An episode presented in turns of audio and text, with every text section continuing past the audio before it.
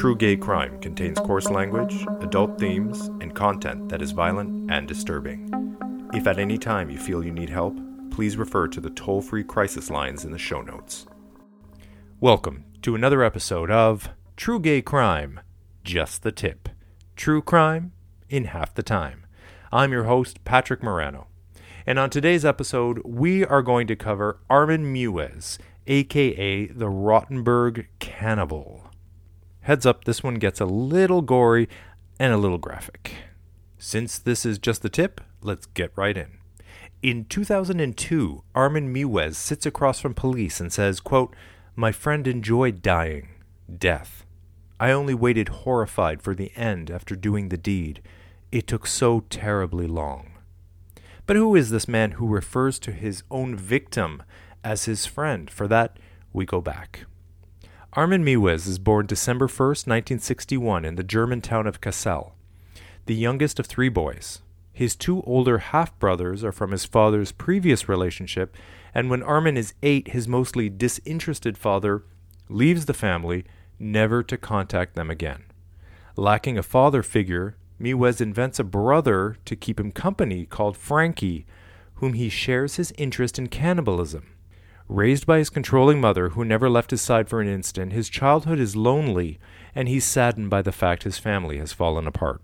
At 12 years old, Meiwes is fantasizing about eating his friends so that they can stay with him forever and be a part of him. In 1999, his mother dies and leaves him the family mansion in Amstetten.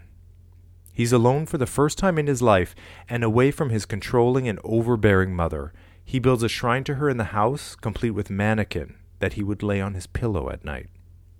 Without his mother looking over his shoulder, Meiwes starts watching torture porn, and it's through these sites that he first finds a chat room about cannibalism. But while he's whacking off to torture porn and busy laying his mother's mannequin down to sleep at night, to the neighbors, Meiwes is a pleasure to know. He's a hard working man with a good job.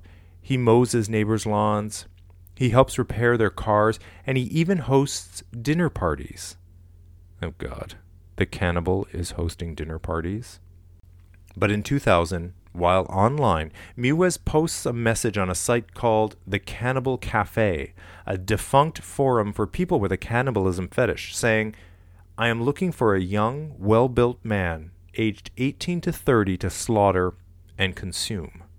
Several guys respond, a guy named Borg Jose volunteers. They set a date. He shows up at the Meiwes mansion, and while laying down on the table getting ready to be butchered, he complains of feeling ill and asks to leave. Meiwes lets him go. The second person to respond seriously was Bernd Jurgen Armando Brandes, a 43 year old bisexual engineer who was into mutilation in the homosexual prostitution scene. He writes to Meiwes on Valentine's Day 2001 saying, You can eat me. They exchange emails discussing the best ways to be eaten and how to use the body afterwards. Brandes even suggests using his skull as an ashtray. The big day arrives, and on March 9, 2001, Brandes shows up at Meiwes' mansion outside Rotenburg. Meiwes leads Brandes down to the specially constructed room designed for mutilation, dismemberment, and murder. The men have sex. Then Brandes gets into a bathtub and swallows 20 sleeping pills and a bottle of cough syrup, painkillers, and alcohol, causing an extreme slowed breathing and extreme tiredness. Then they start recording the video. Brandes wants Meiwes to bite off his penis, which he tries to do unsuccessfully. So he grabs a knife and starts sawing at the penis, but the knife is too dull. So he grabs a sharper one and slices the penis from Brandes's body. Brandes wants to eat his own penis, so a piece is cut off and he puts it raw in his mouth, but it's too chewy. Meiwes suggests they saute it in a pan first, so he takes the penis, puts it in a pan with some of Brandes's fat, salt, pepper, wine, and garlic. But he burns the flesh, making it inedible, so he chops it up in little pieces and feeds it to his dog. Brandes was losing a ton of blood by this time and was very weak. Meiwes turns on the faucets in the bath and leaves him there to bleed out. It takes four hours while Brandes is bleeding in and out of consciousness, and Meiwes is reading a Star Trek novel in the other room. Finally, he feels bad for the guy, kisses him on the forehead, and stabs him in throat to end his suffering. The entire process, from the penis amputation to the death, is all recorded on videotape. Meiwes hoists the body out of the bathtub and hangs it on a meat hook to dismember the body. He cuts off pieces to put in his freezer and grinds the bones into flour. And over the next 10 months, he eats 40 pounds of Brandes's meat. By November 2002, Meiwes was almost out of Brandes's flesh, and so he goes online looking for more. He posts a new message looking for a victim that is seen by an Austrian student who reports it to the police. On December 11, 2002, police raid the Meiwes mansion. They find 15 pounds of Brandes's flesh under pizza boxes in the freezer and the videotape of the entire murder. Meiwes confesses immediately. I mean, duh. And it takes police seven months to put together their case, finding emails and thousands of images of torture and porn on his computer.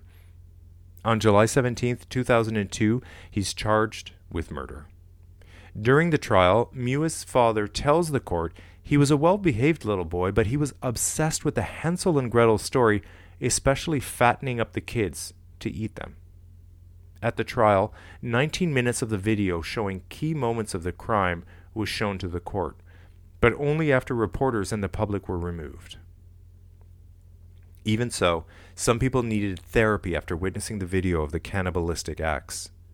Then on January 30th, 2004, Meiwes is convicted of manslaughter and sentenced to eight years and six months in prison. Why six months? That seems random. Eight, make it nine years or eight years. Why six months? The case gets a lot of media attention over a debate over whether Meiwes should be convicted at all, since Brandes had volunteered to take part in the cannibalism and knew full well his fate. Also, a problem was that German lawyers realized that cannibalism is actually legal in Germany and subsequently had to charge Meiwes with murder for the purpose of sexual pleasure and with disturbing the peace of the dead. A year later, in April 2005, a retrial is ordered. After prosecutors appeal that the sentence is too lenient. They argue that Meiwes should have been convicted for murder, not manslaughter, and be given life.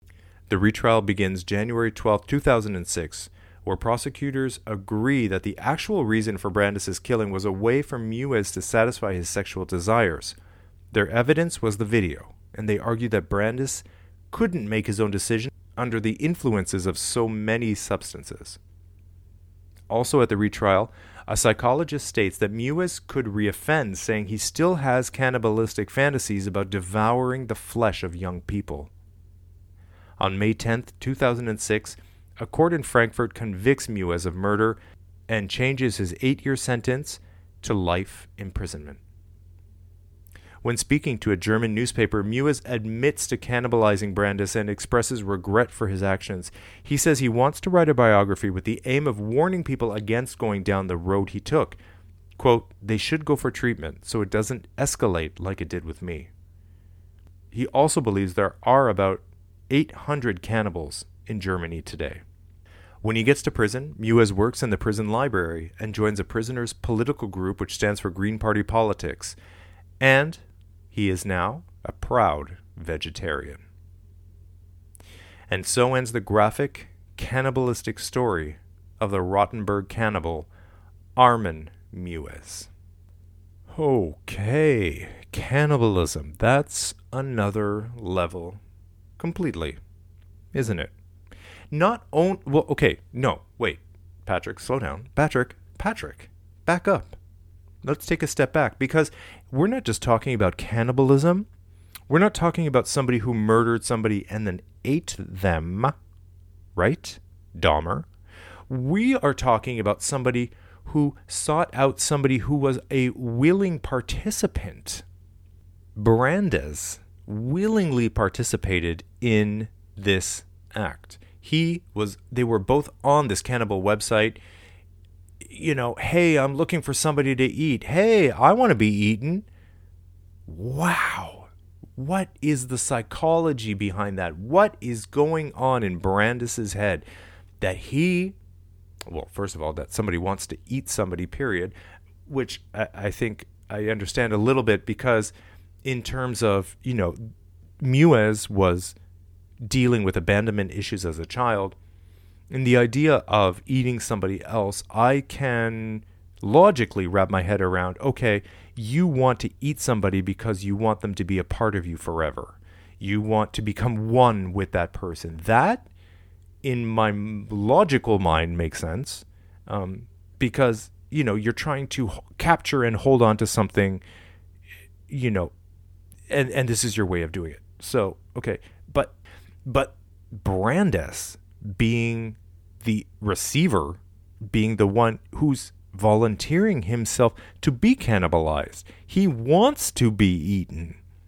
So maybe on the flip side of that, it's somebody who never felt like they were part of anything, never felt involved, never felt one with anything, and just wants somebody to consume them. And in the consumption, they would feel part of something obviously there's a sexual aspect to this. I mean, they did have sex, and then there is this sort of, uh, you know, becoming one with something.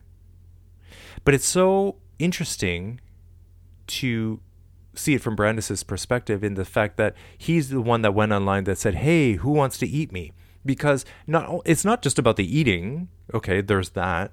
And I love that I'm so flippant talking about it, but okay, let's be real. I mean, this is what we're talking about right now it's not just about the being eaten because you know you're going to die. So it's it, it, there's the eating, but then there's also there's the dying, which is another part of of the puzzle too. So you have to be somebody who's willing to die and be eaten. And and Brandes in this case was being eaten before he was dead, which okay, to me makes more sense because at that point at least you feel like hey, you're eating me. There, God, I can't believe I'm having this conversation. okay, I'm I'm trying to get into the mind of the the cannibal. Okay, you know, if you're conscious to see somebody eating a part of you, then okay, finally I'm one with something. Okay. But at the end of the day, he also wanted to die. So he was ready to submit completely. So maybe oh, okay. So it's the ultimate submission. I'm talking myself through this. This was a dark one. Cannibalism is a is a it's a dark one, and it gets really graphic with the body parts and stuff. So, um, okay, so it's about the submission. It's it's complete and total submission to somebody else, and then becoming one with them. That's going to be that's my best psychoanalysis that you're going to get from me today. I don't know. um, on a funny note, the um, Meiwes was looking for a guy between 18 and 30, and Brandes is 43. So I wonder if when Meiwes got, you know, the message from Brandes and he's like, hey, I'm 43, I'm a bisexual engineer or whatever. I wonder if Meiwes was like, ooh, 43, that's a little old. The meat might be a little stringy. I don't know. But I guess, you know, beggars can't be choosers. And when you're a cannibal, if you're looking for, and, and uh, he's kind of a polite cannibal because he didn't kill his victim, you know, without consent. He kind of sought out somebody who was consenting. So he was kind of a well mannered cannibal, if that exists. You know, somebody who was willing to be like, hey, I want, I'm a team player and I, I want you to be on the same page as me. Um, and it must be hard to find somebody, obviously, who's uh, willing to go there with you. So, I guess when Brandes was like, hey, I'm 43, Meiwes was like, well, you know, beggars can't be choosers. And again, if you enjoy this content and you would like to support me, there's a Patreon link in the show notes uh, where you can go and support this podcast. So my sources are Wikipedia, filmdaily.co, lostmediaarchive.fandom.com, and of course, the ever faithful murderpedia.org. Thank you for listening, and I'll see you in the next episode of True Gay Crime Just the Tip. If you enjoyed this podcast, make sure to find the True Gay Crime Facebook page and follow us on Instagram at True Gay Crime. And we'd love to hear from you. Do you have an LGBTQ crime story from your city? You can send your story to truegaycrime at gmail.com and I'll share it on a future episode of the show. Did you know you can subscribe, rate, and review True Gay Crime on Apple Podcasts? It would mean everything to me if you did, because it helps me create content you like, and it lets Apple know to share it with more people. Thank you for listening. And remember, always look behind you, lock your doors, tell someone where you're going, and look out for each other. Why can't we all just get along?